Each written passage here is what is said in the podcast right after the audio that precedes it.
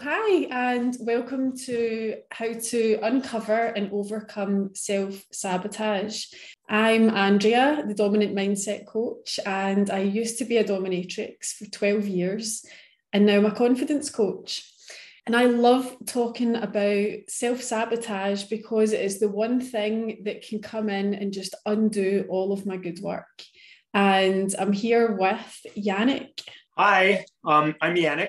I'm known as the Naked Coach on social media. I'm a confidence and mindset coach, and I'm fascinated with self sabotage. So, why do we do it? How do we notice it? How do we overcome it? Amazing. And what are we going to be covering this week, Yannick? So, this week we're going to talk about the pleaser. Ooh. So, like people pleasing. Mm-hmm. Okay. Yep. So, what is people pleasing about? What is that? So, so people pleasing basically it's indirectly trying to gain acceptance, affection by helping others, pleasing them, rescuing them, or flattering. And basically, oftentimes the individual who is the people pleaser will lose sight of their own needs and can become resentful as a result. So, is there any upside to being the pleaser? So, just like uh, we mentioned, like in previous um, episodes, Andrea, a lot of these saboteurs, actually, all of these saboteurs were created based on an individual strength. And it's basically, it's almost like it's the dark side of, of a strength if it's taken sort of like, like to the extreme. So some of the strengths of people who um, sc- score high as a people pleaser, um, they tend to be very empathic. They they tend to be loving and giving individuals. Um, often they're tuned into others' feelings and needs. They're typically very uh, self-aware emotionally, and tend to score very high on the emotional intelligence charts. Okay, and and what are some of the the telltale signs, like the characteristics of a people pleaser? So, um, some of the characteristics basically has a strong need to be liked by people and attempts to earn it by helping, pleasing, rescuing, and flattering them. Needs to be frequently reassured by others about that they're accepted, can't express um, their own needs open and directly. And so we'll do so indirectly by having people feel obligated to of reciprocity of care. There you go.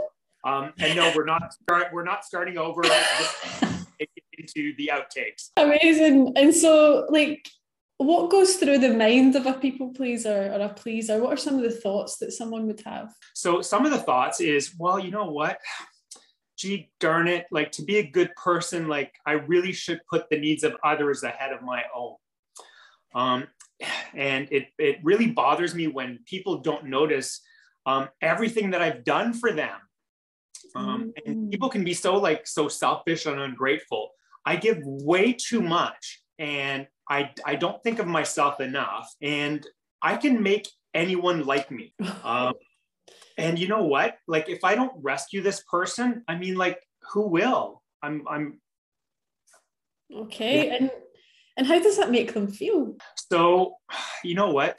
For most of these individuals, basically expressing their own needs, they'll feel very, very selfish. Um, they are also worried um, that insisting on um, having their needs met will drive other people away. And interestingly enough, on the flip side of that, they'll actually be um, resentful because when people don't, because they'll feel taken for granted. So yeah, so it's almost like it's a, it's a double-edged sword. It's like, oh, it's like I like they feel the need to, but then when it's not recognized, they feel taken taken advantage of. Okay.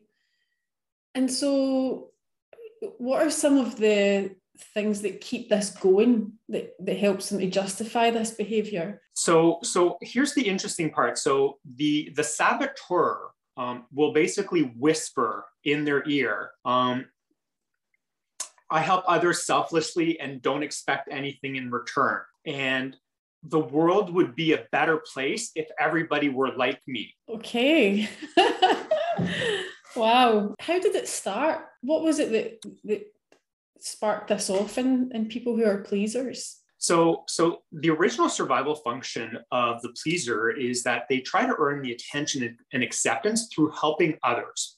So this is an indirect attempt to have their own emotional needs met. It's fed by two assumptions. Assumption number one is that I must put others' needs ahead of my own. And assumption number two is that I must give love and affection in order to get any back. I must, and effectively, it's almost like I must earn it. So think of it a, a little bit like, you know, um, I mean, I, I know most of us haven't been on a plane in a long time, mm-hmm. but like security, sort of like at the before the flight takes off, like you always basically get through like a, a couple of minutes of like, oh, here are some of the security features of this airplane.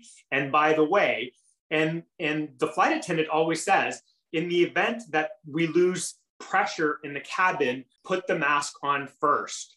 Okay. Well, this is a situation where it's like they would literally put the mask on like everybody else on the plane at their own detriment.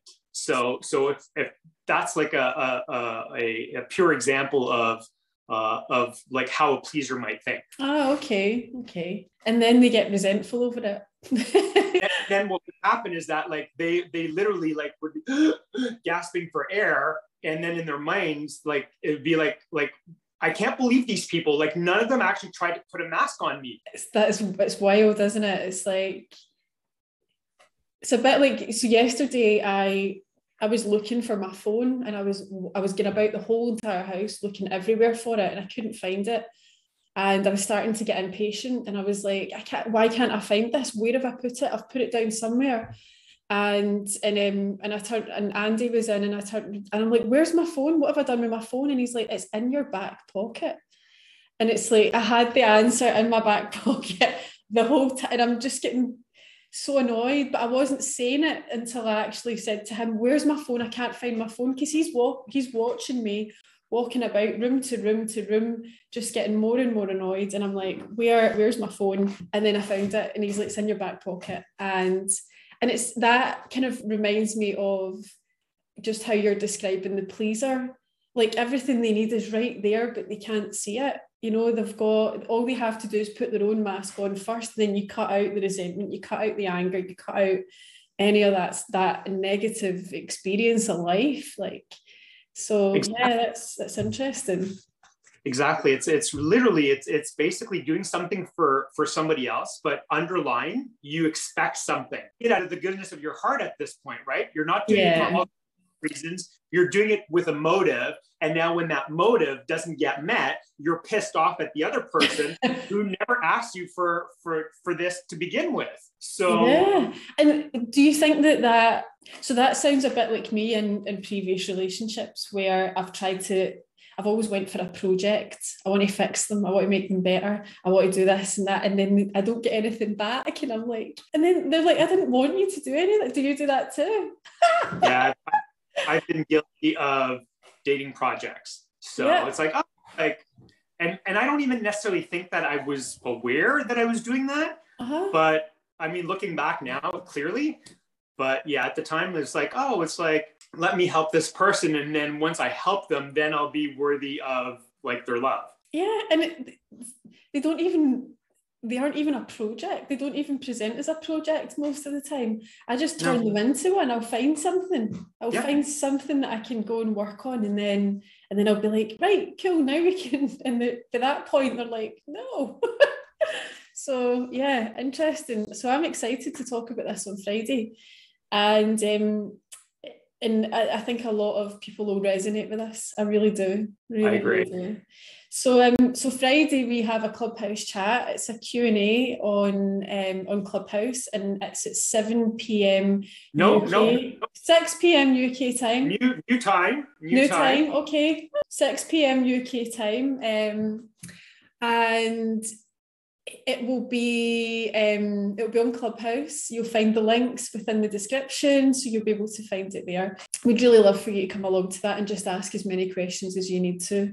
Um, we also have a Facebook group, which I would urge you to join because this is where we put extra coaching exercises and little nuggets and things into. And that is how to uncover and overcome self sabotage. Now, we have one on Facebook or we have a LinkedIn group as well if LinkedIn is more your platform and you're not a Facebooky person. Um, we also have um, we have these videos which you can like and subscribe to the channel so that you don't miss anything. Um, the last thing that you want is a big pile of videos to go and watch. So make sure that you catch this every single Thursday at noon. So, is there anything else that I need to add to this? Um, no. Uh, so yeah. So uh, Clubhouse chat, new time at uh, at six p.m. on Fridays, and uh, otherwise, no. Uh, all the links, like links to the assessment um, and to Clubhouse and all that stuff, will be in the description. Yeah. And please um, come join us, do the assessment, bring your results, and uh, yeah, let's see how we can how we can help you um, get clear on these uh, these sabotage tactics and how to overcome them. Excellent. Right. Cool.